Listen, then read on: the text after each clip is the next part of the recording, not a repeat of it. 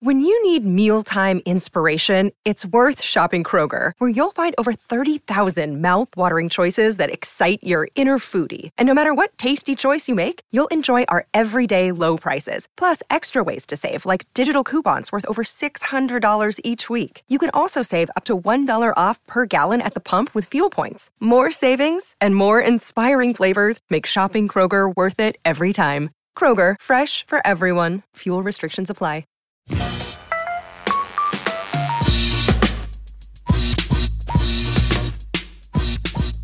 Welcome to Hit Parade, a podcast of pop chart history from Slate Magazine about the hits from coast to coast. I'm Chris Molanphy, chart analyst, pop critic, and writer of Slate's Why Is This Song Number One series. On today's show, at the Grammys this year, many of the most compelling performances came from the world of hip hop. From Kendrick Lamar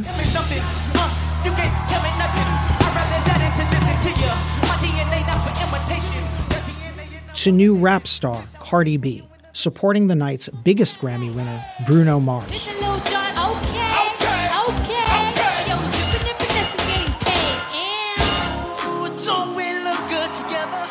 Even if hip hop didn't walk away with any of the night's biggest trophies, which mostly went to pop singers like Mars and Ed Sheeran, not rappers like Lamar, rap in the 2010s is the undisputed top genre in all of recorded music. Just last year, 2017, the hip hop and R&B genre accounted for one quarter of all music consumed in America. That's remarkable for an art form that didn't exist as a recorded medium 40 years ago, started as street music, and was long seen as a fad. When rap historians are asked about the greatest moments in hip hop history, they will often point not just to classic artists, but classic eras like sports fans who recall the 69 Mets or the 78 Steelers or the 96 Bulls. Rap fans tend to organize hip hop history not just around pivotal players, but pivotal years. For example, rap's widely agreed upon golden era usually starts around 1988, marked by such Hall of Famers as Public Enemy and NWA.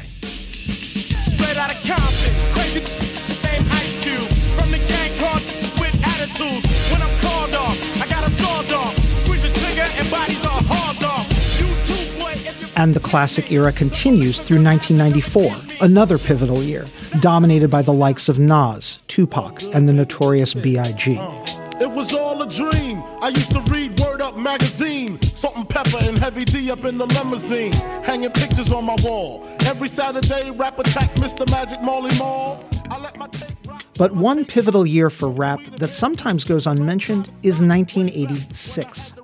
If, like me, you are a fan of the pop charts, you might call it ground zero for rap's dominance of popular music as we know it today. And the key hit from that year, which is anything but underrated, is this one.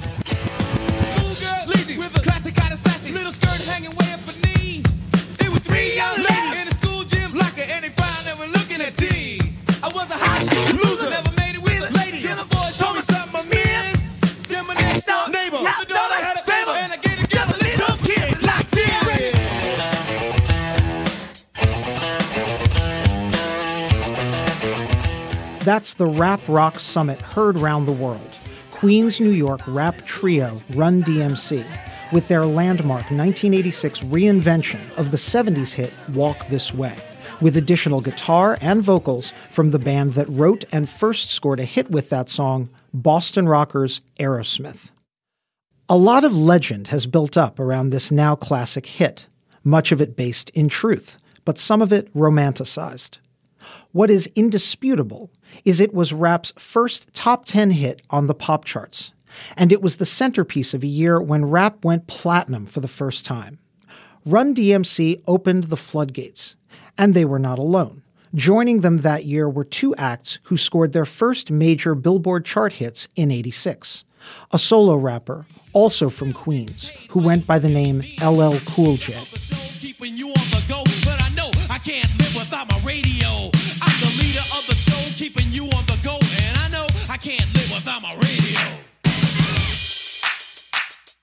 and a trio of white Jewish kids from New York City who started playing punk rock before switching to rap, all under the same bratty name, the Beastie Boys.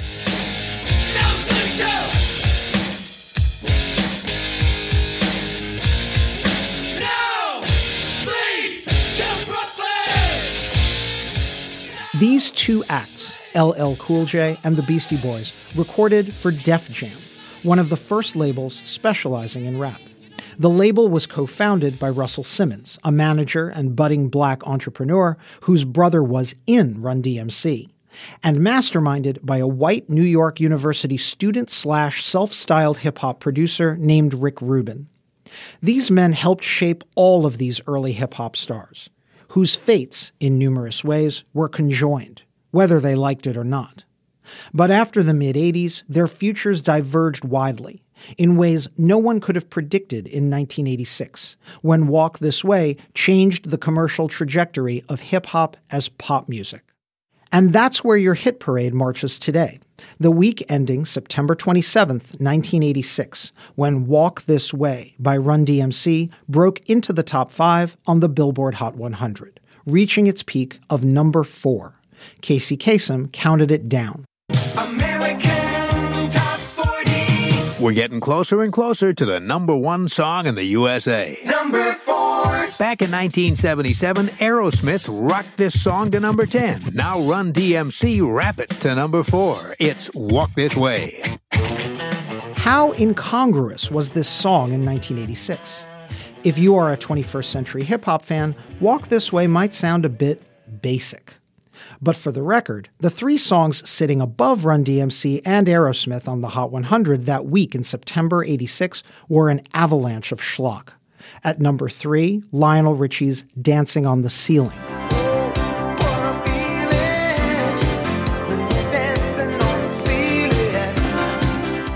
At number two, the ballad Friends and Lovers by the one hit wonder pairing of Carl Anderson and Gloria Loring.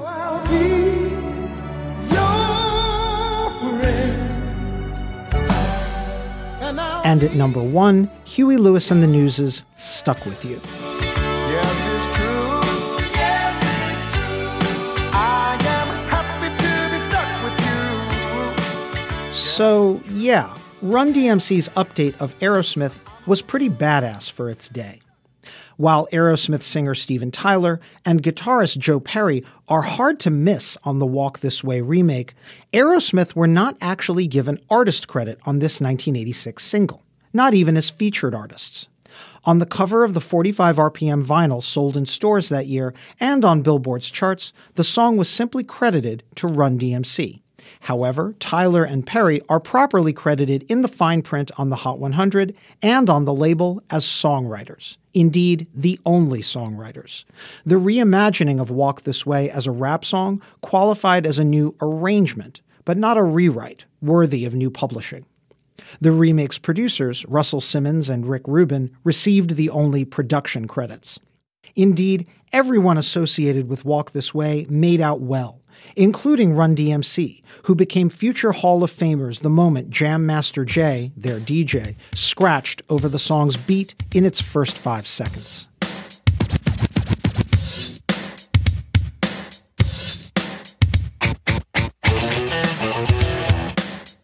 But the irony of rap's breakthrough hit is it did even more for everyone associated with it than it did for the group officially credited with it. For years before Walk This Way, Joseph Run Simmons, Daryl DMC McDaniels, and Jason Jam Master Jay Mizell had been boldly presenting themselves as the future, not just of rap, but of rock and roll, openly demanding a seat at rock's culture commanding table and incorporating rock elements into their music from the start. They ultimately succeeded in crossing over, but they got more than they bargained for, and less. For all their bravado, Run DMC were the giving tree of hip hop, providing a future for the genre and a career boost for other acts, including rock acts, while their own days in the sun were relatively short. They helped give rap the distinctive identity it had been seeking for just shy of a decade. Because when the music first appeared on Wax in the 70s, it sounded more like this. Here we go. Twist and you stomp your feet because you're listening to the sound of the show shot beat. I'm the K-I-N-G, the G-I-M, King Tim the Third, and I am him, just me, That's New Jersey funk group The Fatback Band with their 1979 single King Tim III, parentheses, personality jock. The truth is, definitively declaring the first rap single is a little like identifying the first rock and roll song. There are many candidates, and just as it's hard to find the moment at the turn of the 50s where rhythm and blues shaded into rock, hip hop grew out of several forms of 1970s black music, including funk and disco. Fatback, for their part, were hardly a rap act. They'd been scoring funk hits since 1973 including their eponymous instrumental Fatbackin', which was beloved by early hip hop DJs for its catchy, loopable drum breaks. Rap, at that time, was a live performance medium at New York City street parties, and for about half a decade, no one thought to commit an MC to vinyl. Fatback's King Tim III is an almost accidental progenitor of rap. While it features all the basic hallmarks of rap, including an invitation to clap one's hands and King Tim spelling his name and making self aggrandizing boasts, it was by a funk band rapping almost as a novelty. Anyway, if King Tim III is the first rap single, it barely qualifies, because a few weeks after it dropped, a single by an actual rap crew, albeit a prefabricated one, arrived and made a much bigger splash. I said a hip the the hip hip you don't stop. Rock it out, baby, rubber to the boogity bang bang, the boogie to the boogity beat. Now what you hear is not a test. I'm rapping to the beat, and me, the groove, and my friends are gonna try to move your feet. You see, I am. That, of course, is the seminal Rapper's Delight by the Sugar Hill Gang, a rap collective of three men from Englewood, New Jersey Michael Wonder Mike Wright, Henry Big Bank Hank Jackson, and Guy Master G O'Brien. Assembled X Factor style by soul singer and budding mogul Sylvia Robinson and signed to her Sugar Hill Records label, the Sugar Hill Gang released Rapper's Delight in the fall of 1979. It may not be the very first rap single, but it is unquestionably the first major rap hit, reaching number 4 on the R&B chart and number 36 on the Hot 100, rap's first top 40 hit. It is famous for helping to popularize the term hip hop, right in its opening line. And it's also famous or infamous for lifting its rhymes from a contemporary rapper, Grandmaster Caz, and its hook from a contemporary hit, Chic's 1979 number one smash, Good Times.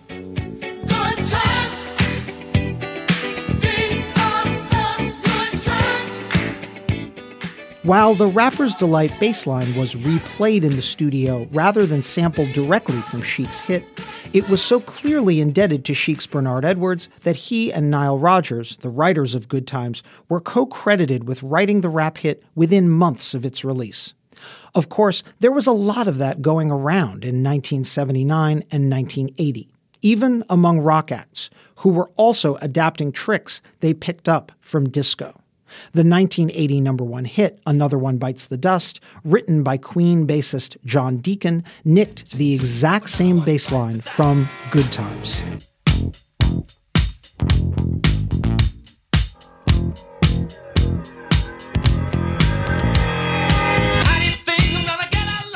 I bring up these early rap hits and Chic and Queen as a reminder that hip hop emerged from the same stew as rock, disco, funk, and R&B. What King Tim III and Rapper's Delight show is that, from its inception, rap was both borrowing from and building on ideas from all of contemporary music. Indeed, hip hop spent much of its first decade honing its own omnivorous identity, hungrily devouring a range of influences. For example, the Sugar Hill Gang's 1981 single, Apache, was a cover of a cover of a rock song that dated back to 1960. A country and surf flavored instrumental by UK rock act Cliff Richard and the Shadows.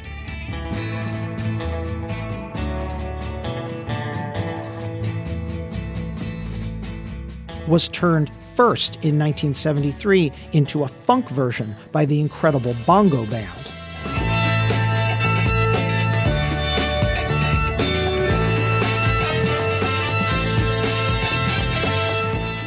Before finally winding up as the Sugar Hill Gang's now much beloved party record.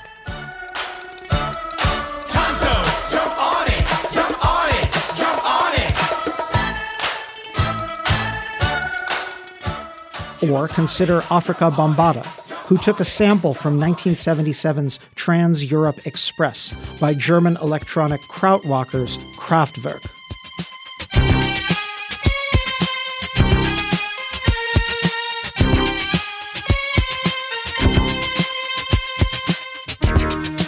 And utterly transformed it into the pioneering 1982 electro rap smash Planet Rock.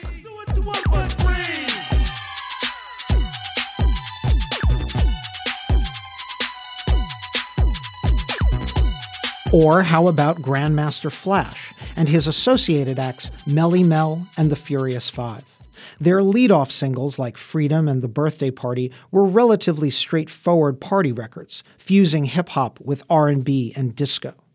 But by 1982, Flash and Mel were producing transformational singles that reimagined their forebears and transformed their contemporaries. Don't push me, cause I'm close to the edge. I'm trying not to lose my head. it's like a jungle sometimes. It makes me the Message remains one of the most influential recordings of the rock era. Artists as diverse as Duran Duran, Stiff Little Fingers, Depeche Mode, and Puff Daddy have covered, dropped allusions to, or interpolated the message over the decades.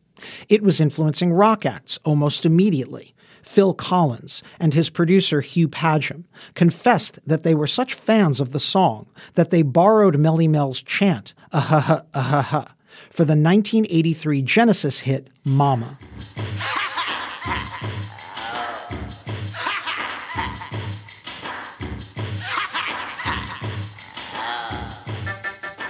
The song even casts a shadow on Broadway to this day. For the last three years, a dead obvious allusion to the message has been dropped every night in Lin Manuel Miranda's smash hip hop musical, Hamilton. You don't have the votes. You don't have the votes. You're gonna need congressional approval, and you don't. Such a blunder. Sometimes it makes me wonder why I even bring the thunder. Why he even brings the thunder? But for all its influence, the message was a fairly modest hit. It did reach number 4 on Billboard's R&B chart. Nothing to sneeze at at a time when R&B radio programmers were nearly as resistant to rap as rock and pop stations were. But that position seemed to be a ceiling for rap hits in those early years at black radio.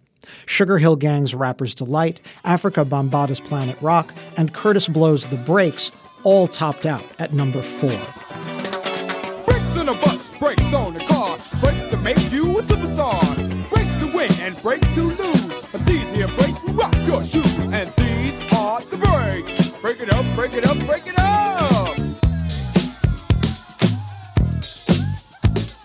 The stats were even worse on the pop charts. The message underperformed virtually all of its early hip hop peers, peaking at number 62 on the Billboard Hot 100 in November 1982. It's strange with 2020 hindsight to think of a single this well known falling so far short of the top 40. And the same went a year later for Grandmaster and Melle Mel's single White Lines. Baby.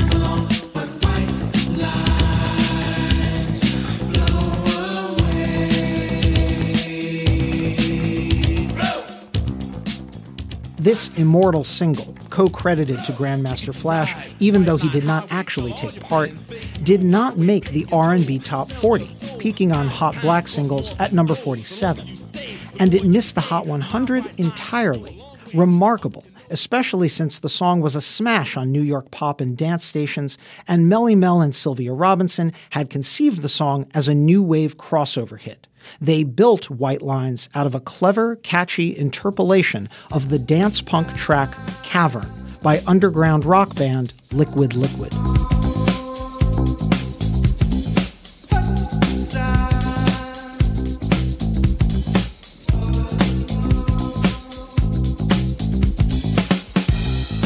So, by 1983 and 84, this was the chart situation for rap. Its influence was everywhere, on both white and black radio. But the actual rap singles would hit a glass ceiling in Billboard. This despite the fact that rap had begun infiltrating other hits by both pop and R&B stars. In England, as noted in our third episode of Hit Parade about George Michael, rap was infecting the hits of such acts as Wham. Hey, everybody, take a look at me. I've got street credibility. I may not have a job, but I have a good time with the boys that I meet down on the line. Said D-H-S-S. Man, the rhythm that they're is the very best. And former Sex Pistols affiliate Malcolm McLaren with his nursery rhyme turned breakdance anthem Buffalo Gals.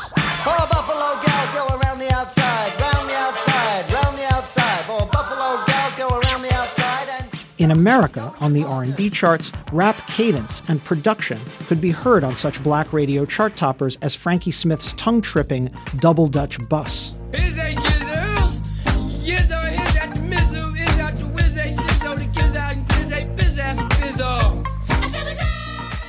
Zapp's assortment of vocoderized electro jams, including more bounce to the ounce.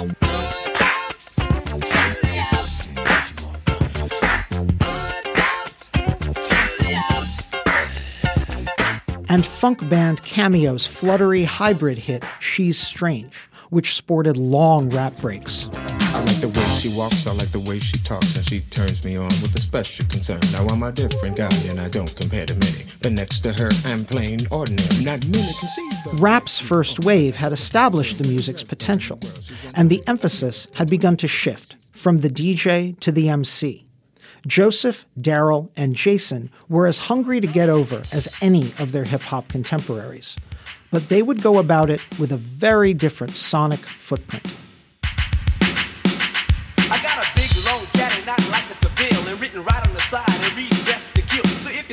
You see me cruising, girl, just to move a step aside. There ain't enough room to fit you all in my ride. It's on a, a first come, first serve basis. Cooling out, girl, take you to the death places. One of a kind, and for your people's delight, and for your sucker MC, that just ain't right because you're biting on your life, you're cheating on your wife. Sucker MCs, Run DMC's debut 1983 single, paired with the flip side It's Like That, broke virtually every pattern in rap to that date and kicked off the second wave. Minimalist, where most prior hip hop had been lavish, glowering, where it had been festive, and suffused with a more sharply defined sense of MC personality. Run DMC's music was a line in the sand. Even Grandmaster and Mel's The Message, for all its lyrical gravitas, presented a lusher sonic backdrop than Run DMC did on their initial single, or on their hard edged, self titled 1984 debut album. Hard times spreading just like the flu. Watch out, homeboy, don't let it catch you. Put, put, put prices go up. Don't let your pocket go down. When you got The album, co produced by Run's brother Russell Simmons and celebrated hip hop producer Larry Smith, placed rock elements front and center like no rap recording had before. Rockbox, the album's third single, featured squealing metal style guitar by Axeman Eddie Martinez, who went on to play with everyone from David Lee Roth to Robert Palmer. Boy,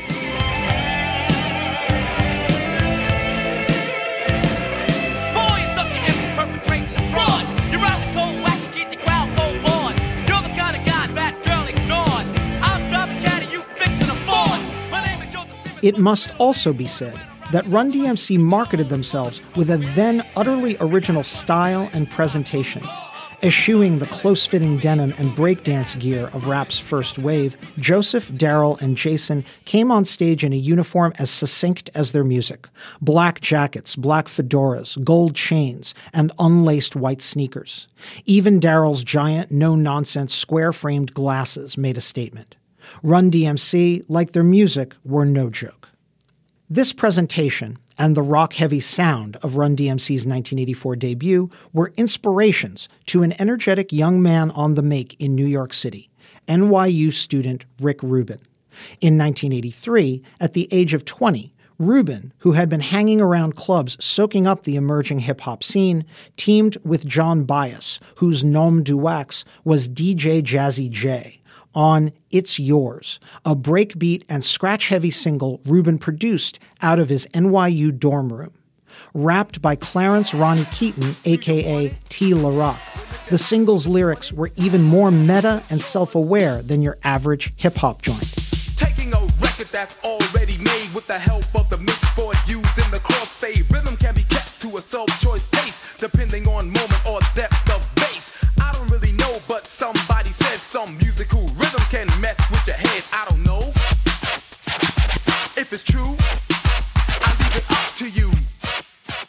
single proved Rubin's entree into the center stage of rap.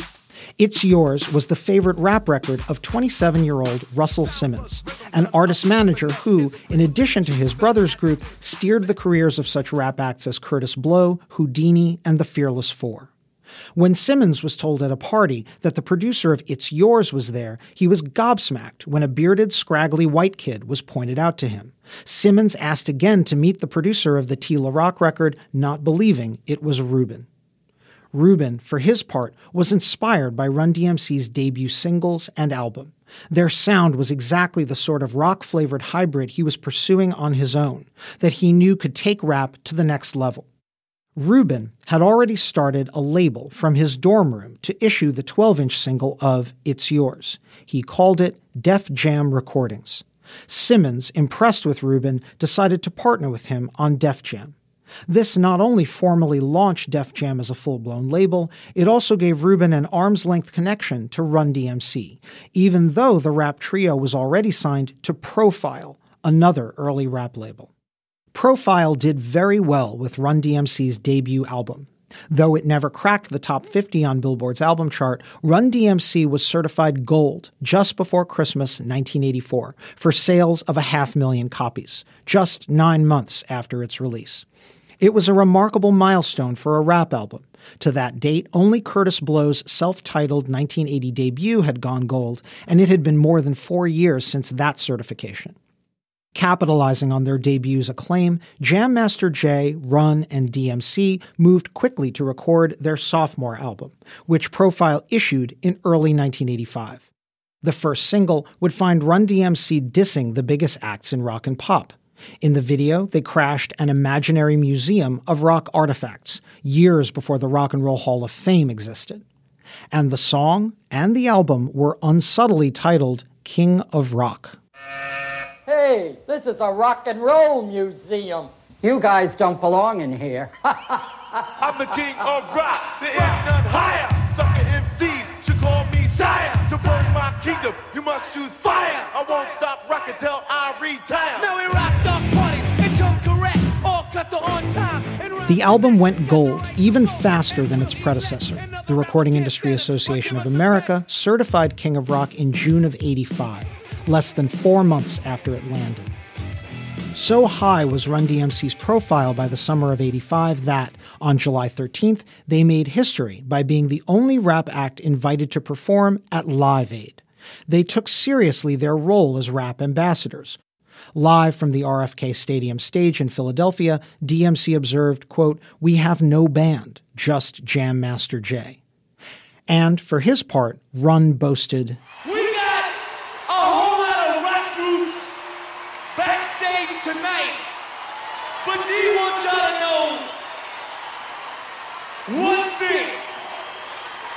I'm the king of rock. There is none higher. Some MCs should call me sire. To burn my kingdom, you must choose fire. I won't stop rocking till I retire. Now we rock the party and come correct. It was a moment Run DMC would cherish the rest of their careers.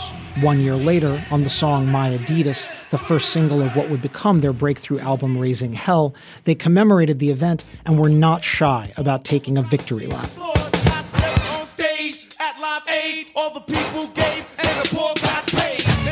For all this attention and acclaim, as of the end of 1985 and the start of 86, Run DMC had yet to score a true pop crossover hit. None of their singles had so much as cracked the Hot 100. That would eventually change, thanks largely to Rick Rubin. But first, he and Russell Simmons had a new label to get off the ground. And their first two major signings both turned out to be pivotal.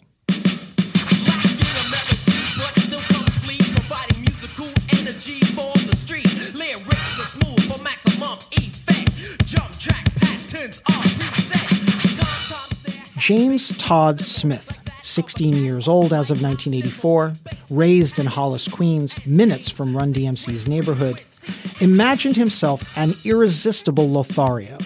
And he was basically right. Charming, handsome, and witty, he gave himself the nickname Ladies Love Cool James, or LL Cool J. When Rick Rubin met him, teenage LL had been rapping since age nine. Within months after LL turned 17, he and Rubin recorded his seminal debut album, Radio. Upon its release in November of 85, the album was critically acclaimed for its sparse and resolutely uncluttered production style. The cover of the LP was a simple photo of a massive boombox. On the back was one prominent production credit, the same one Def Jam placed on the label of LL's debut single, I Need a Beat.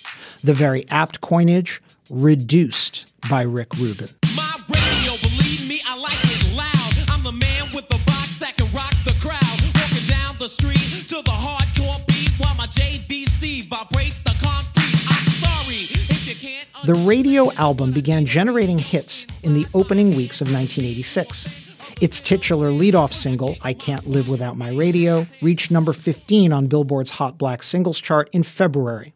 Weeks later, Rock the Bells dropped, peaking at number 17 in April. The same month, Radio became Def Jam's first gold album. LL Cool J is hard as hell. Battle anybody, I don't care. You tell. I excel. They all fail. Gonna sales double L must rock the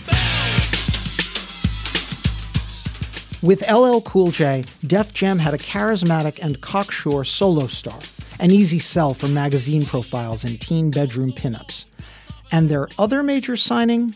Well, they certainly were attention getting, especially once they decided to get serious about rap.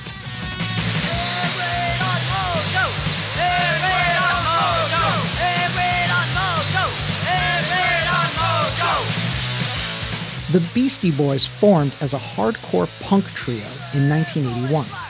The group was led by a not quite 16 year old Michael Diamond, along with friends John Berry on guitar and, on drums, the only non boy Beastie, Kate Schellenbach. They soon added a 17 year old bassist named Adam Yauch. And by 82, the Beastie Boys were playing support gigs for such punk luminaries as Bad Brains and the Dead Kennedys at clubs around New York, such as Max's Kansas City and CBGB's. At a live gig in late 1982, the group met 17 year old Adam Horovitz, son of celebrated playwright Israel Horovitz. When Berry left the group, Horovitz took over on guitar. But they weren't playing punk much longer. On a lark, in early 1983, the Beastie Boys called local New York ice cream chain Carvel to order a custom birthday cake. They recorded the prank call, and they turned it into a record. May I help you? Yes, what's your name? Hello? Hello, man, you got Cookie Puss's number? Here's my supervisor. He'll help you. Yo, man, where's the supervisor at? I, I, I got the number anyway, baby. Cookie Puss, a moronic mix of Jerky Boys style hijinks, a decade ahead of the Jerky Boys, dumbed down rap lingo, and hip hop beats and samples, became an underground hit. The Cookie Puss EP did well enough that the Beastie Boys decided to ditch hardcore punk and commit full on to rap. Drummer Kate Schellenbach left the group in 1984. Incidentally, she later made out quite well joining the hip hop flavored indie rock band Luscious Jackson in the 90s and scoring such hits as Naked Eye.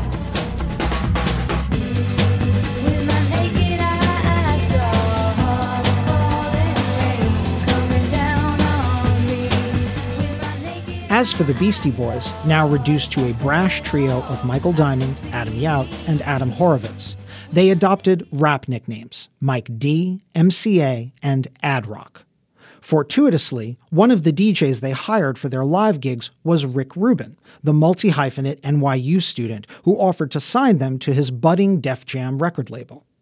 In 1984, Rubin produced the Beasties' first 12 inch single for Def Jam, Rock Hard, a single that shamelessly stole the core riff of multi platinum metal band AC/DC's hit Back in Black and let the Beasties rap over it.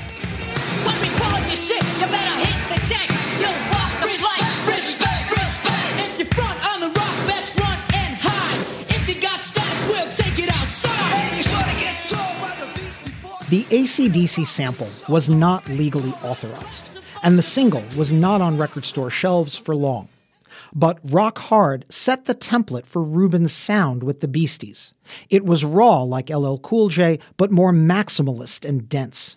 And like Run DMC, the Beasties would foreground rock guitar, but the rock elements, owing to the Beasties' punk heritage and, frankly, race, would be even more obvious. Like Sam Phillips at Sun Records in the 50s, Rick Rubin and Russell Simmons had found themselves a trio of hip hop Elvis Presleys. By 1985, the Beasties didn't have an album out yet, but they scored a lucky break when the biggest pop star in America, Madonna, invited the trio to open dates on her Virgin tour. The army of Madonna wannabes, packing arenas to hear Like a Virgin and Lucky Star, did not take kindly to the loud antics of the Beastie Boys. But the tour got the trio promotion and MTV exposure, particularly for their rap rock single She's On It, which appeared on the 1985 soundtrack to the Def Jam affiliated hip hop movie Krush Groove. She's on it. Chilling in the spot and she won't stop. She'll do what's best just to reach the top. The Beastie Boys and Rick Rubin began work on their formal debut album by the start of 1986.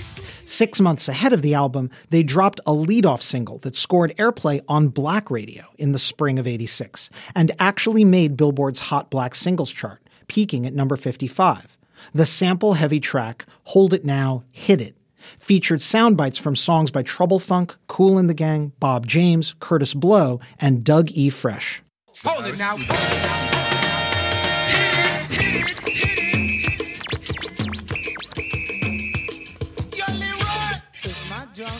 it's my holding now, it's my rhyme. Now I see Adam Yaga in the place to be. Uh, the girls are on me because I'm down with my team. This was the thing about the Beastie Boys. However puerile their lyrics and craven their antics, their records were on trend with current rap styles, and they and Rick Rubin pushed sampling technology in bold new directions. Bold and, again, brazen. Their single, She's Crafty, led off with an unmistakable riff bitten from Led Zeppelin's crunching Houses of the Holy track, The Ocean.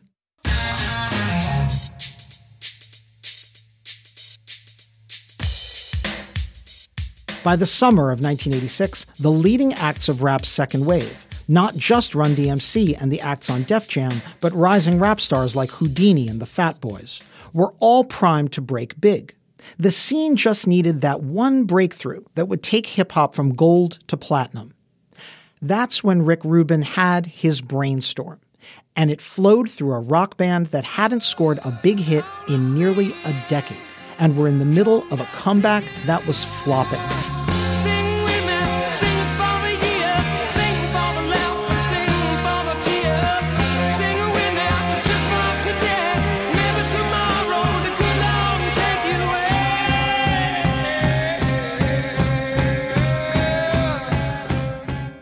If Aerosmith had stopped recording at the end of the 1970s, they'd already be strong candidates for the Rock and Roll Hall of Fame.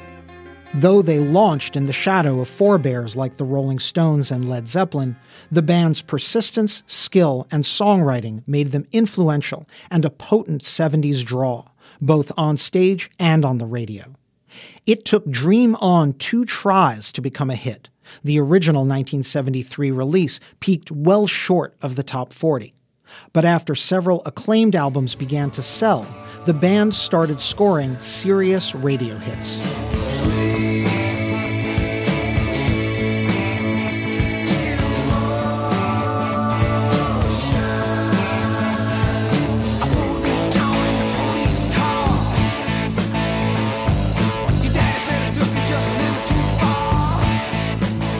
The classic Sweet Emotion was Aerosmith's first top 40 hit in the summer of 75. It helped spur their album Toys in the Attic to a million in sales and encouraged Columbia to reissue Dream On as a single in early 76 when it finally reached the top 10. What also made Sweet Emotion unique was the syncopated, black derived rhythms of Steven Tyler's singing on the verses, punctuated by the band's catchy, blues derived start stop rhythms. Sweet Emotion, however, was almost sedate compared to the groove on another cut from Toys in the Attic.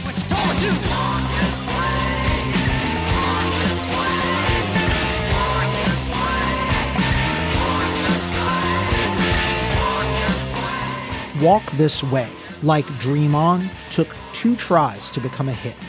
It was first issued as a single in the summer of 75, as a follow up to Sweet Emotion. When writing the song's boogie rock groove, guitarist Joe Perry said he was inspired by New Orleans funk legends The Meters. Steven Tyler added nonsensical words to Perry's catchy riff, eventually turning them into tongue twisting lyrics about a high school boy losing his virginity. Tyler said he wrote them practically as percussion. On the final recording, he essentially raps them. The song's immortal kick drum rhythm was originally laid down by Tyler himself as well, then later played and embellished with hi hat by Aerosmith drummer Joey Kramer.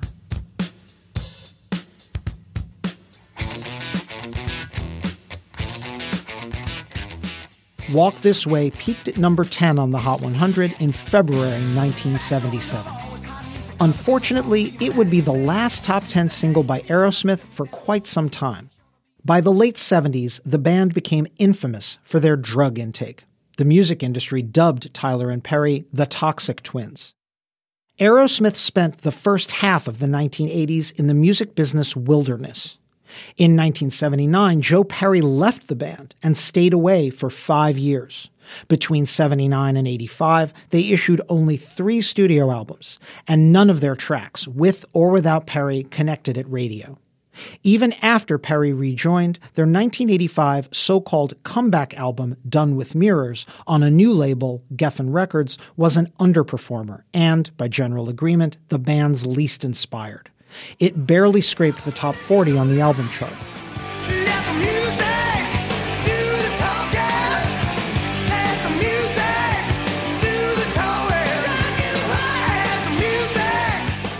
In short, when Tyler and Perry were approached by Rick Rubin and Def Jam in 86 to consider re recording Walk This Way, Aerosmith were about as out of favor as a formerly multi platinum rock band could be. They needed Run DMC even more than Run DMC needed them. Indeed, the only reason Run DMC's team needed them at all was as a kind of good housekeeping seal of approval on their remake.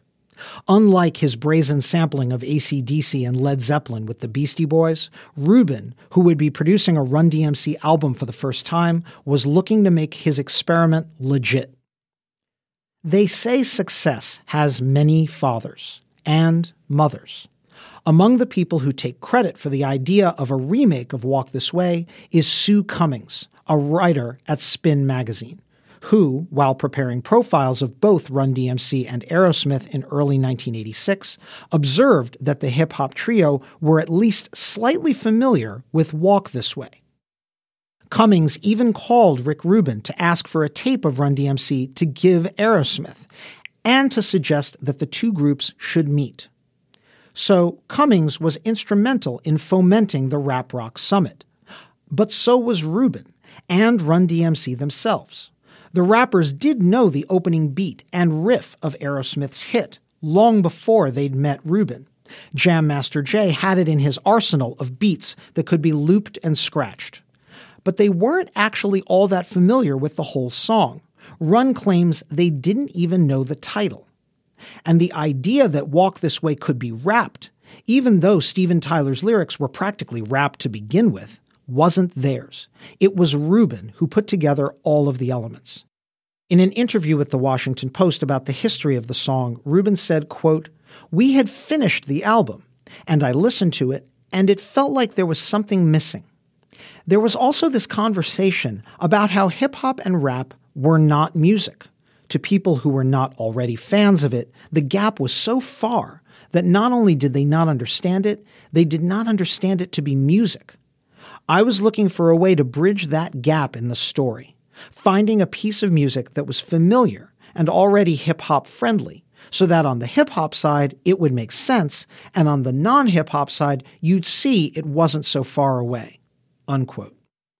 Rubin's friend, musician and journalist Tim Sommer, told Rick that a remake of Walk This Way would be stronger if Aerosmith were actually on it. And Rubin replied, They'll never do it. Old white guys don't get this rap thing. As it turned out, Steven Tyler was a minor fan of hip hop. During his drug using years while going to score on New York street corners, he'd also purchased rap mixtapes and began noticing out of the corner of his eye the burgeoning New York rap scene. For his part, Joe Perry saw the connection between rap and the blues music he loved. Both men were wary of Rick Rubin's proposed hybrid, but they also had very little to lose.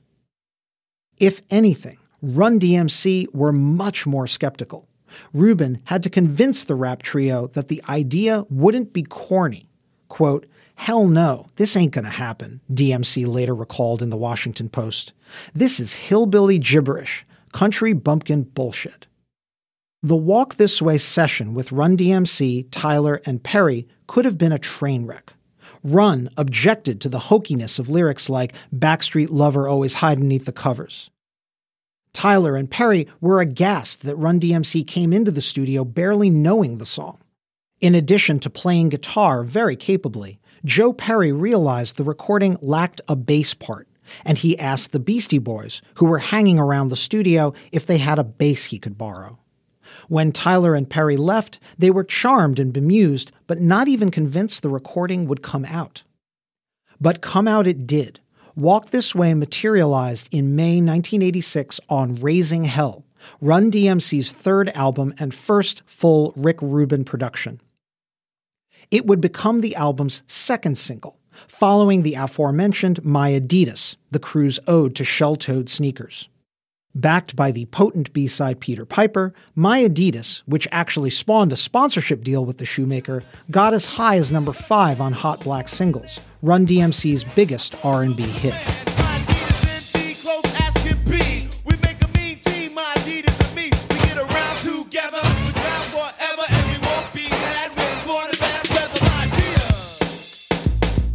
Having re-established Run DMC's bona fides at Black Radio, Walk This Way was issued by Profile Records as the album's second single, right in the middle of the summer of 86. And it might not have been half the monster hit it became without its music video, a clip that reunited the Run DMC crew with Aerosmith in an empty theater in Union City, New Jersey. If Walk This Way, the song, was an unabashed attempt to break down barriers between rock and rap, the Walk This Way video was even more literal minded. Director Jon Small actually erected a wall on stage between the two crews rehearsing. Jam Master Jay starts the dialogue, scratching over the beat of the song as it starts.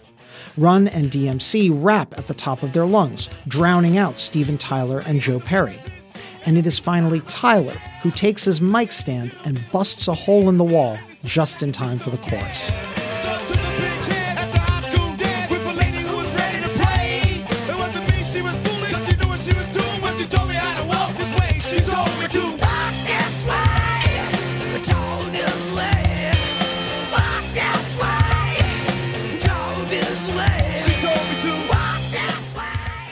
For all its drama and production value, the video was not guaranteed rotation at MTV. The music video channel had begun to get past the institutionalized racism of its early years. By 1986, artists from Prince and Whitney Houston to Lionel Richie and Janet Jackson were in regular rotation on the channel. But MTV was still playing little to no rap. Yo MTV Raps wouldn't exist for another two years. Good thing the Walk This Way video was so irresistible. And even though Aerosmith were not, at this time, terribly beloved by the video channel, the combination of Aerosmith and Run DMC was MTV catnip. The clip dominated Dial MTV, the channel's daily call in request show, and MTV placed the video into power rotation. All that exposure finally made Run DMC platinum superstars. The week Walk This Way peaked at number 4 on the Hot 100 and number 8 at Hot Black Singles, Raising Hell reached its album chart peak of number 3. The album was certified platinum in July, double platinum in September, and the following spring, triple platinum. All sales milestones that no rap album had ever seen. By early 1987, Raising Hell had also spawned multiple hits, including the comic story song You Be Illin', a number 29 pop hit in the fall of 86. You be illin', yo illin'. What you tell that kid? You be illin', illin'. and the tongue tripping It's Tricky, another hit video that was a regular Dial MTV favorite and a top 20 R&B hit in the winter of 87.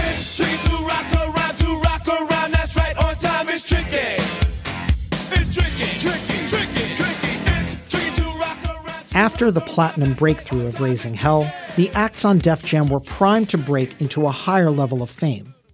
And the first to benefit would be the Beastie Boys. They had been working on material for their debut full length album all year, and they'd even gotten help from Run DMC. Daryl McDaniels co wrote their Slow and Low, a Beasties song that echoed Run DMC's flow. But the Beasties' most obvious hitbound track was another Rick Rubin production with very prominent guitar. Written primarily by Adam Yauch, aka MCA, You Gotta Fight for Your Right to Party was meant to be a parody of frat boy shenanigans that was, of course, enjoyed unironically by the Beasties' growing dude bro fan base. The music video portrayed a food fight that spun out of control, and it included cameos from Rick Rubin, LL Cool J, and then unknown future MTV VJ Tabitha Soren.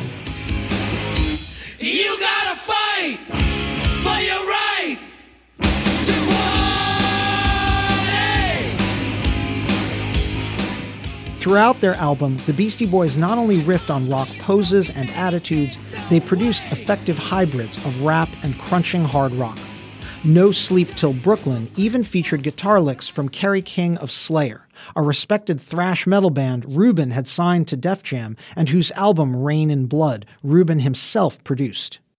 In the video, the Beasties took a page from Run DMC's King of Rock video, taking the piss out of rock fans who didn't think rap was legitimate music.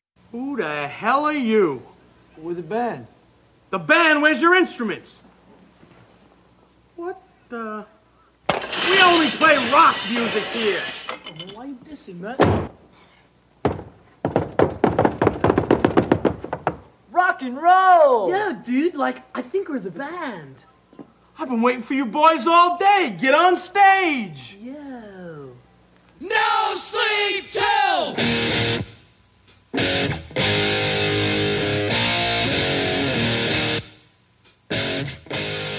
Rubin and Simmons talked the Beasties out of some of their most puerile jokes for the album's title, including an unfortunate gay slur the Beasties later came to regret. But the group did sneak an Easter egg onto the cover, hold it up to a mirror, and the tail code on the back of the airplane reads, Eat Me. The snideness and political incorrectness of the album would have been insufferable, and to some music fans in 1986, they were if the music weren't so irresistible. It's the handiwork of three dudes barely out of their teens lobbing a raspberry at both rock and rap. Even the deep cuts on License to Ill, like Slow Ride, Time to Get Ill, and Girls, became barroom standards. The album's release was summed up brilliantly by a headline in the Village Voice Three Jerks Make a Masterpiece.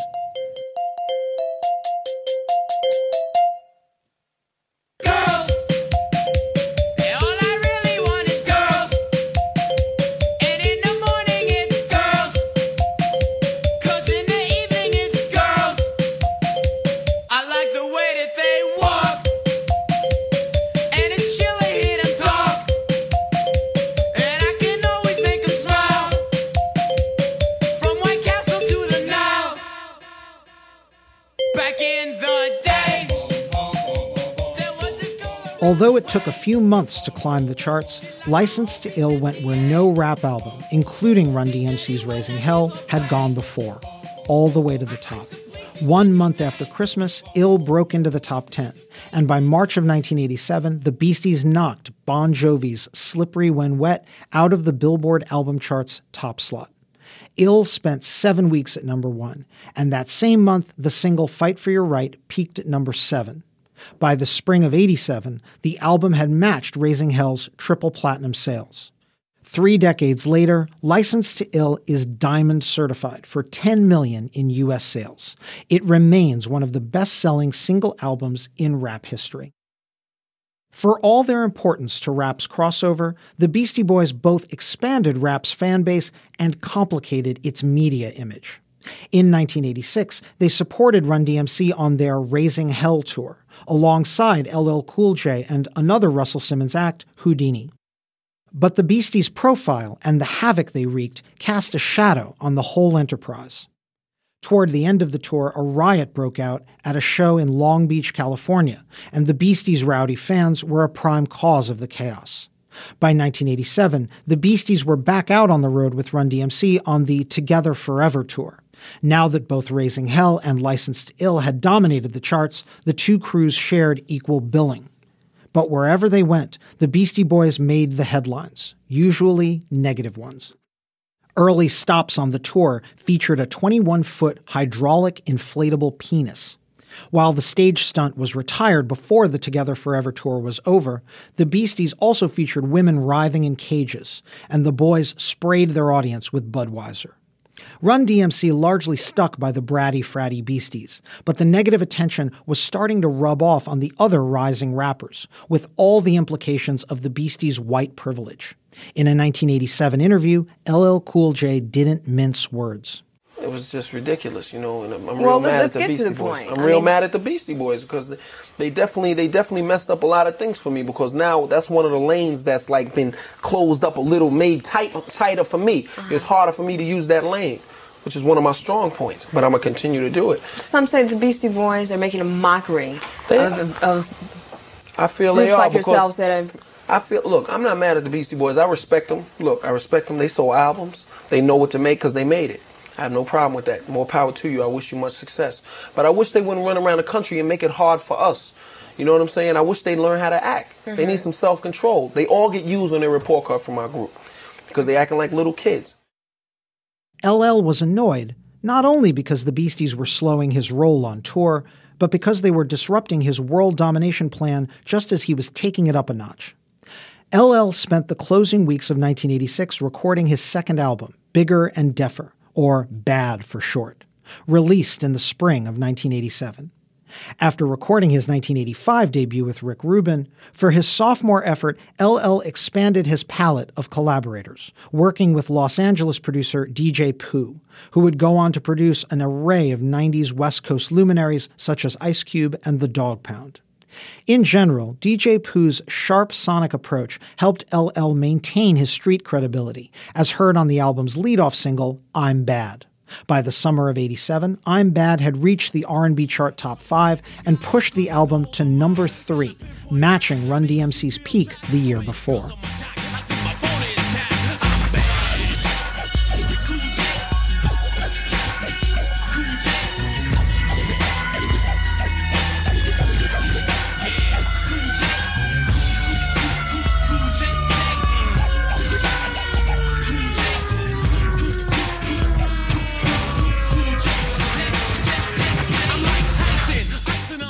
LL's renewed street cred would come in handy, as Bigger and Deffer presented his biggest pop crossover move to date.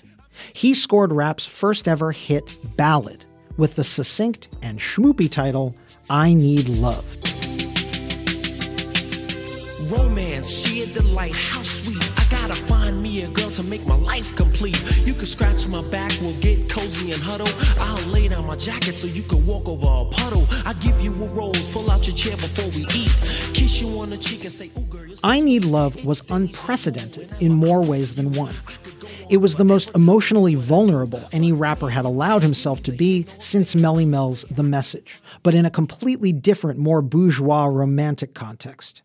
It pushed Bigger and Deffer to double platinum status, putting LL in range of Run DMC and the Beastie Boys. The album would eventually sell 3 million copies. And most unprecedented, it gave rap its first chart topping single. Right through the mid 1980s, Def Jam, Profile, and the other rap labels had battled radio stations' caution at playing rap, and not just at pop stations. Even black radio stations preferred the smoother or pop friendlier sounds of Freddie Jackson, Whitney Houston, and Janet Jackson. But LL's kinder, gentler I Need Love was the Trojan horse. It reached number one on Billboard's Hot Black Singles chart in September 1987 and number 14 on the Hot 100. Apple Card is the perfect cashback rewards credit card. You earn up to 3% daily cash on every purchase every day. That's 3% on your favorite products at Apple, 2% on all other Apple Card with Apple Pay purchases, and 1% on anything you buy with your titanium Apple Card or virtual card number. Visit apple.co slash card calculator to see how much you can earn. Apple Card issued by Goldman Sachs Bank USA, Salt Lake City branch, subject to credit approval. Terms apply. All three of rap's top selling artists were in Clover by the end of 1987. The Beastie Boys' License to Ill ranked as Billboard's third biggest album of the year, behind only Bon Jovi and Paul Simon. Run DMC had a very good Christmas. You might say, a very special one. They were the only rap act invited to record a track for the multi platinum Special Olympics benefit album, A Very Special Christmas. Christmas in Hollis was the only new composition written specifically for the album. All of the other performers, from Sting to Stevie Nicks to Bruce Springsteen, recorded traditional carols, hymns, or covers of holiday rock classics. Though the song's royalties largely go to charity, Christmas in Hollis remains Run DMC's perennial, scoring holiday airplay every year. In 2017 alone, according to Nielsen Music, Christmas in Hollis was spun more than 3,000 times on U.S. terrestrial radio, about a thousand times more than Walk This Way. It was December 24th on Hollis Avenue, the dark, when I seen a man chilling with his dog at the park. I approached him very slowly with my heart full of fear. Looked at his dog, oh my God, a ill reindeer. My man, I was ill Finally, at the end of 1987, LL Cool J supplied a hot new single for a hit soundtrack, populated largely by rock performers like the Bangles and Poison.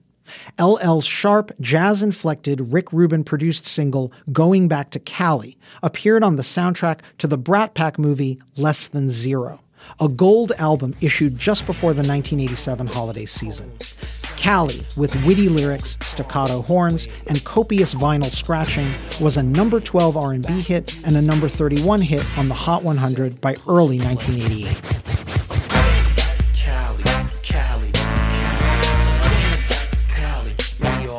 Don't think so. I'm coming back to Cali, Cali, Cali, Cali. LL wasn't the only rapper on Less Than Zero, however. And the track this other rap act previewed on the soundtrack album was a warning flare to rap's second wave that the ground was already shifting beneath their feet. Bass, how low can you go?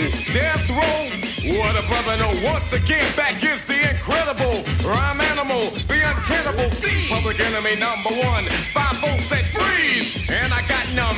Can I tell them that I really never had a gun? Bring the Noise from Public Enemy wasn't just the Long Island rap crew's most acclaimed single to date, later ranked by Rolling Stone and Pitchfork among the top singles of all time.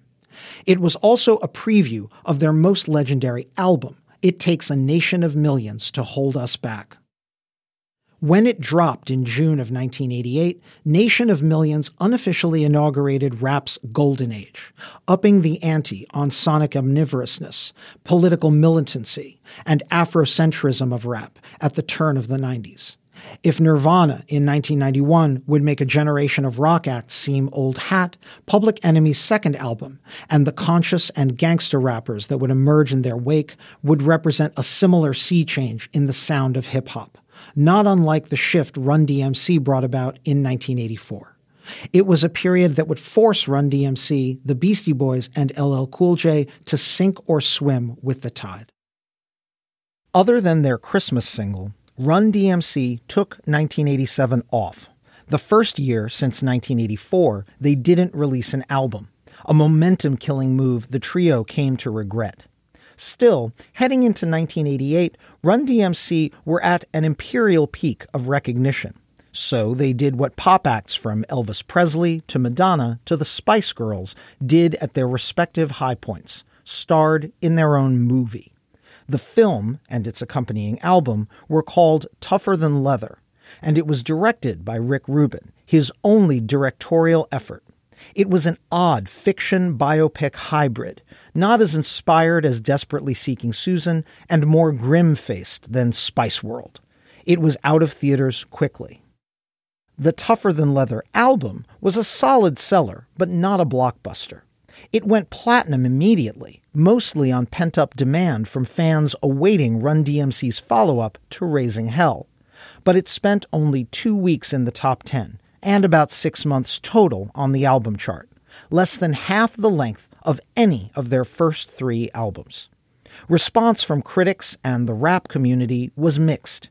Certain hip hop heads, including, ironically enough, Public Enemy's Chuck D, praised the album's directness, as on tracks like the lead single, Run's House.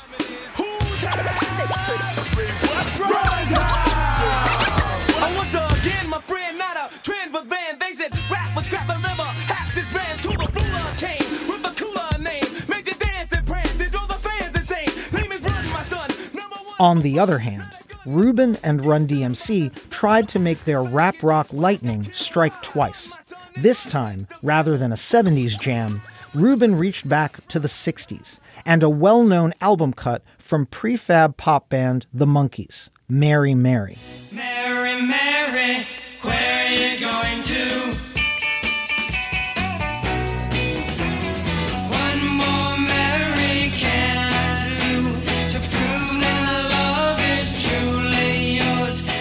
Like Aerosmith, the Monkees were undergoing an 80s renaissance, and it probably seemed a worthy follow up to the 1986 experiment. But Run DMC's redo was considerably less inspired.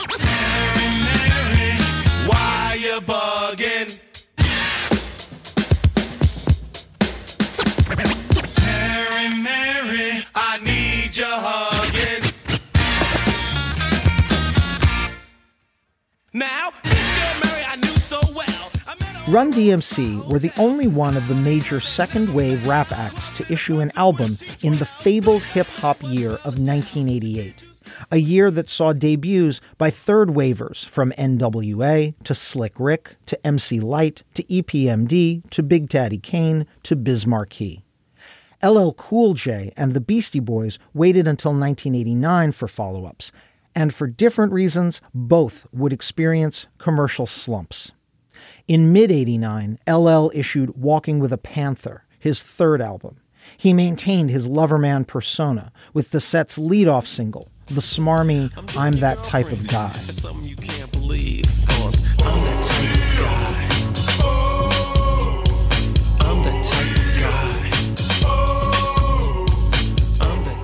But even more than the movie making Run DMC, LL was arguably the first rapper to experience a serious backlash from the rap community. Walking with a Panther was regarded as soft and lightweight, with novelty tracks like Big Ol' Bud.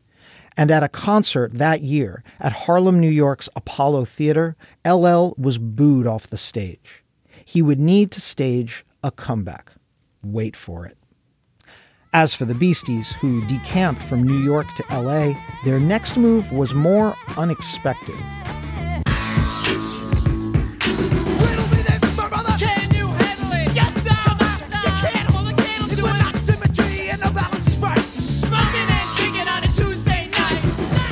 After a cameo appearance in Tougher Than Leather, the Beastie Boys had a massive falling out with Def Jam and Rick Rubin. Over months of legal wrangling, they extricated themselves from their Def Jam contract and signed with Capitol Records.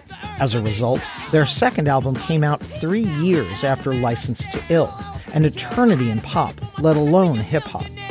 They joined forces with the up and coming West Coast production team, the Dust Brothers, who, like Public Enemy's Bomb Squad, were experts at building dense collages of sound out of samples. While Ill had earned almost grudging respect from critics in 1986, 1989's Paul's Boutique did something no one saw coming. It was hailed as a high culture magnum opus.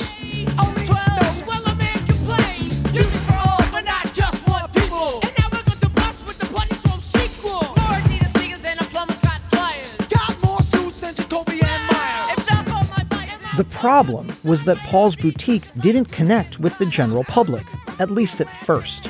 It peaked outside the top 10 in the summer of 89 and went gold, a come down from the multi platinum License to Ill. Its lead single, the funky Hey Ladies, peaked at number 36.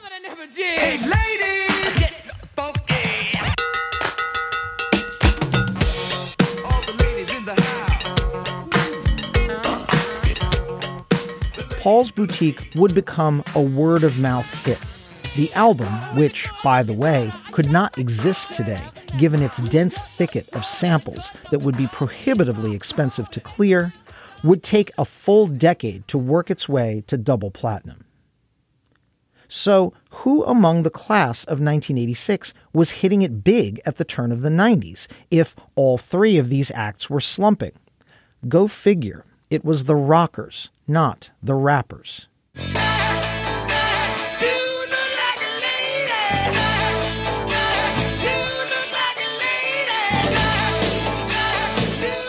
Remember Aerosmith's faltering 1985 comeback? Their 86 team up with Run DMC on Walk This Way did more than revive the Boston band's career, it reinvented it. Approaching the age of 40 in 1987, Steven Tyler, Joe Perry, and the rest of Aerosmith suddenly found themselves bigger than they'd ever been. Prior to their early 80s wilderness period, Aerosmith had racked up a handful of gold albums and a couple of platinum discs.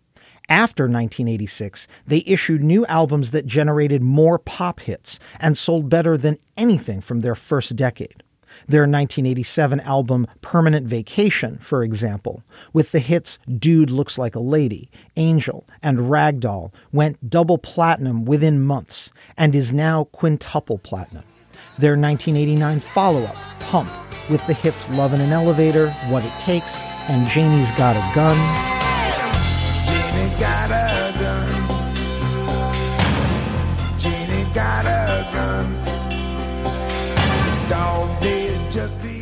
Was quadruple platinum within a year and is now septuple platinum.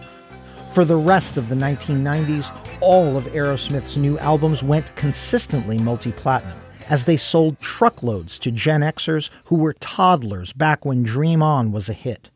Again, being a part of Walk This Way had been good to everybody involved, but it was most good to the people who could scurry back to the rock side of the rap rock divide. Ultimately, the same went for the Beastie Boys.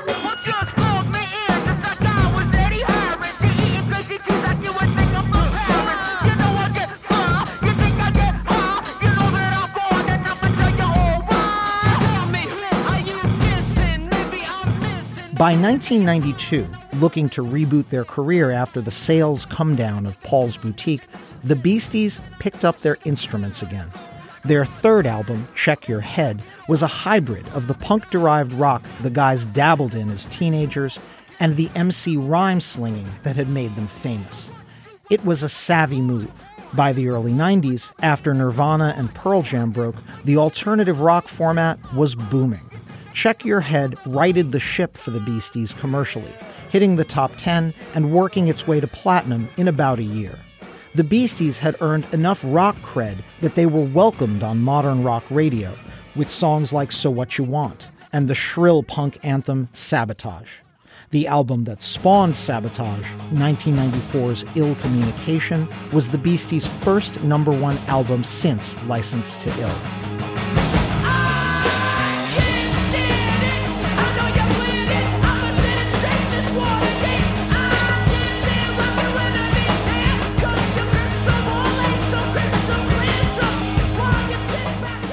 For the next two decades, the Beastie Boys enjoyed a kind of code switching, rock fan embraced career unthinkable for a typical hip hop act. On tracks like their 1998 smash Intergalactic, the Beasties would still throw down rhymes, but blend it with digital rock, enabling them to blanket radio formats from alt rock to top 40 to rhythmic and dance.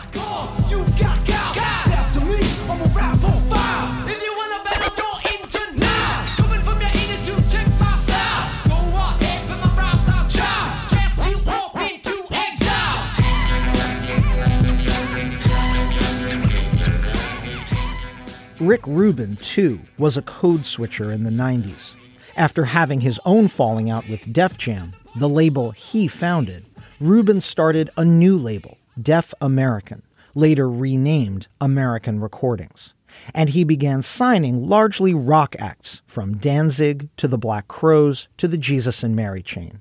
He continued to produce tracks for such rappers as Sir Mix-a-Lot and Jay-Z. But by the turn of the millennium, Rubin was racking up Grammy nominations for producing rock acts like the Red Hot Chili Peppers and reviving the careers of veterans like Johnny Cash. What have I become? My sweetest friend. Everyone I know goes away in the. And you could have it all. My empire of dirt. I will let you down. I will make you hurt. Run DMC, the group that had broken ground for Aerosmith and the Beasties and established Rick Rubin's production bona fides, were not so lucky. By the early 90s, they were trying to pivot to a post gangsta and new jack swing sound.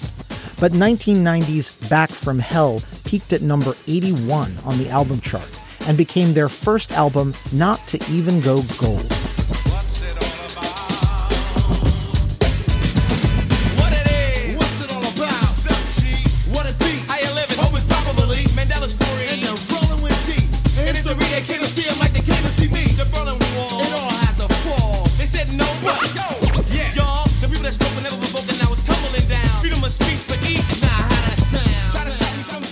The rap community, however, continued to love and support Run DMC. And by 1993, they essentially came to the crew's rescue. The tracks on Run DMC's sixth album, Down with the King, were produced by a who's who of 90s rap, including Pete Rock, Q Tip, EPMD, Naughty by Nature, The Bomb Squad, and Jermaine Dupri, plus guitar from Rage Against the Machine's Tom Morello. The album was, in effect, a thank you to the group that had provided a foundation for so many of them. It received mixed reviews, with critics noting Run's and DMC's attempts to adapt to Young Gun MC styles. But Down with the King was a modest success, returning Run DMC to the album chart top 10, going gold, and generating the trio's final top 40 hit. Recruiting suckers, macking, Mike, and making men of them. Tears and fears for my peers, they risen. You think that it is, it is, if not, it isn't. Race for the border, my daughter, cause beats are banging out. Cheeks rocking beats in the streets, and it's time for hanging out. Gather, or rather, form a circle around out loud. Just cause brothers or others could never ever If there is a happy ending to the story of rap's Def Jam wave of the 80s, of musical code switching, and of attempts to stay afloat in an ever changing rap game, it must be LL Cool J. Sweet as brown sugar with the candy yams, honey coated complexion, using. Let's hear it for the she's from around the way.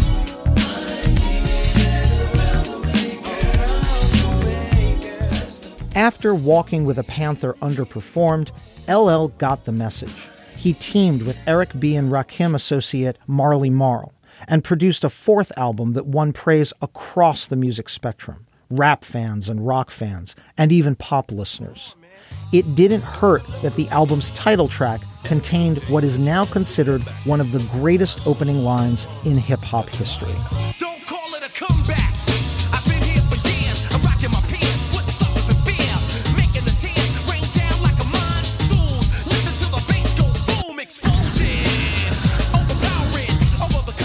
Unlike the Beastie Boys, LL Cool J did not have a second career as a rock act to fall back on, but he nonetheless proved a pop chameleon. Over the next decade plus, LL would switch up his game as the pop winds changed direction.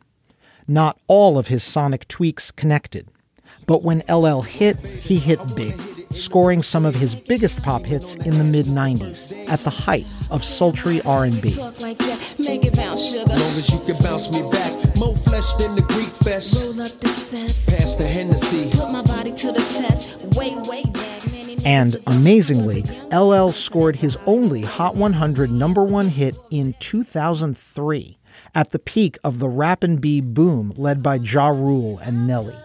LL was the featured rapper on Jennifer Lopez's smash All I Have. Pride is what you had, baby girl. I'm what you have. Be easy, don't make decisions when you mad. In the 2010s, LL Cool J is the Def Jam era rapper still thriving.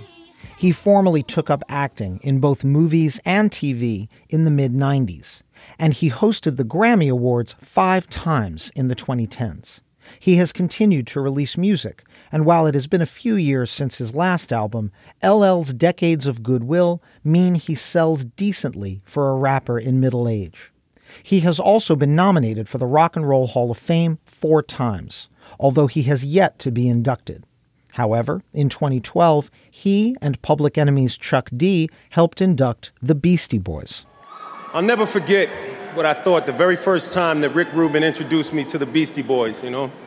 I thought, what a bunch of punks. Some things never change.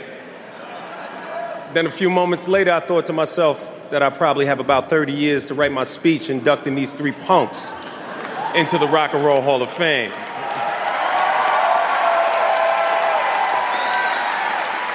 What can I say, people? I've just always had funny sense about these things. But the truth is that I've come here tonight to praise those little troublemakers, not to make fun of them. Because the record shows that from their humble beginnings, okay, well, you know, maybe not so humble beginnings, my buddies, the Beastie Boys, have made rock, rap, and just plain old music history. As you can hear in LL's induction speech, he and the Beasties had long ago buried the hatchet from their late 80s beef. LL was also moved that the trio were soldiering on while Adam Yout was ailing from throat cancer. The man dubbed MCA, the beastie who had converted to Tibetan Buddhism in the 90s and led the group to renounce their previously sexist and homophobic antics, was unable to join his bandmates at the induction ceremony. Adam Horovitz, aka Adrock, read a letter from their comrade. Adam Yauch wrote this and he wanted, wanted me to read it, wanted us to read it. I'd like to dedicate this award to my brothers, Adam and Mike, uh, who've walked the globe with me, to anyone who has been touched by our band, who our music has meant something to. This induction is as much ours as it is yours. Less than one month later, Yout died. He was 47. Three years earlier, the Beasties' peers, Run DMC, were also inducted into the Rock and Roll Hall of Fame, also with one man missing. Jason Mizell, aka Jam Master Jay, did not live to see his induction. Mizell was murdered in 2002, shot and killed by an unknown assailant. Mizell had proved the most active member of Run DMC in the decade after the crew's last hits, producing records for numerous acts, including platinum rappers Onyx, and, in his final act, helping to discover 50 Cent. Though Jam Master Jay's case remains officially unsolved, rap lore has it that he got mixed up in a quarrel involving a drug dealer and his prior beefs with 50 Cent. At the Rock Hall, Eminem took the podium to acknowledge the debt he and all of hip hop owed the trio. Run DMC's effect on popular culture cannot be overstated. Whether you know it or not, you encounter them every day. In the music you hear on the radio, in the sneakers you wear, in the videos you see, in the attitudes of the people you meet. All this from two turntables and a microphone. There's three of them, and if you grew up on hip hop like I did, they are the Beatles. It was ironic and oddly appropriate, the premier white rapper of the 21st century inducting the leading black rap crew of rap's second wave.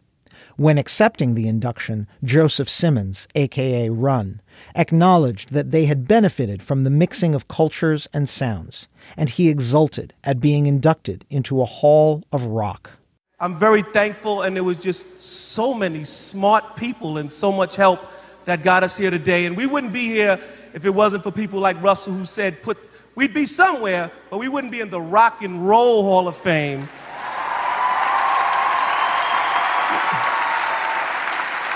We, we might have been getting some type of award, but if it wasn't for people like Russell who told us to put the rock with the rap and was hanging out at places like the Danceteria and Rick Rubin and a bunch of white people and just, he knew stuff.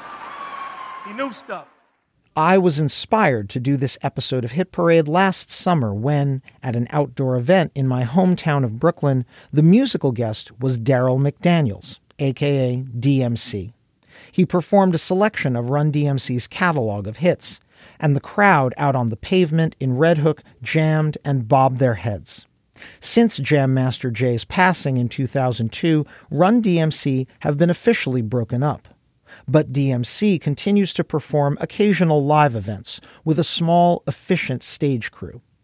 As at Live Aid in 1985, McDaniels needs not much more than two turntables, a microphone, and, okay, now a laptop. He continues to uphold the mantle of Run DMC as kings and pioneers of rock.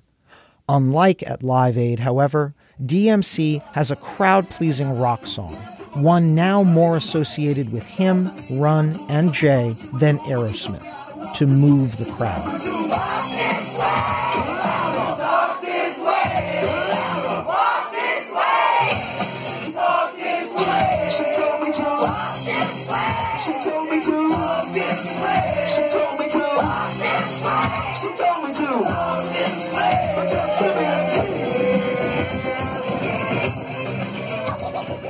I hope you enjoyed this episode of Hit Parade. My producer is Chris Berube, and we had help this episode from Danielle Hewitt and Dan Berube. The executive producer of Slate Podcasts is Steve Lickteig. Check out their roster of shows at slate.com slash podcasts. You can subscribe to Hit Parade wherever you get your podcasts, in addition to finding it in the Slate Culture Gabfest feed. If you're subscribing on Apple Podcasts, please rate and review us while you're there. It helps other listeners find the show. Thanks for listening, and I look forward to leading the Hit Parade back your way. Until then, keep on marching on the one. I'm Chris Molanphy.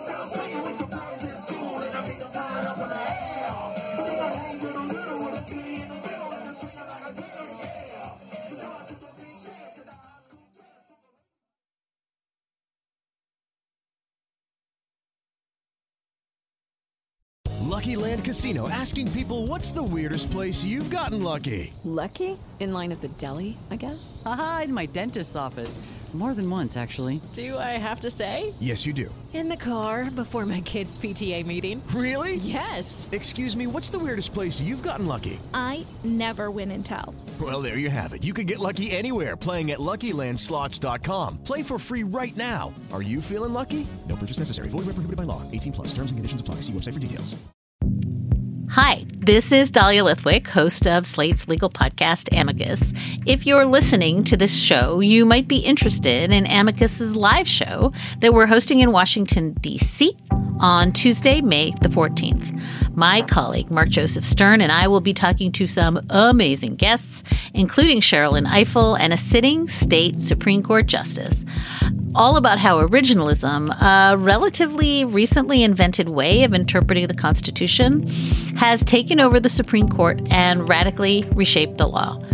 It's been doctrinal rocket fuel for the conservative legal movement and facilitated the rolling back of abortion rights, the expansion of gun rights, and the obliteration of the separation of church and state. And as another wildly consequential Supreme Court term careers to its end, the court's originalists are on a tear.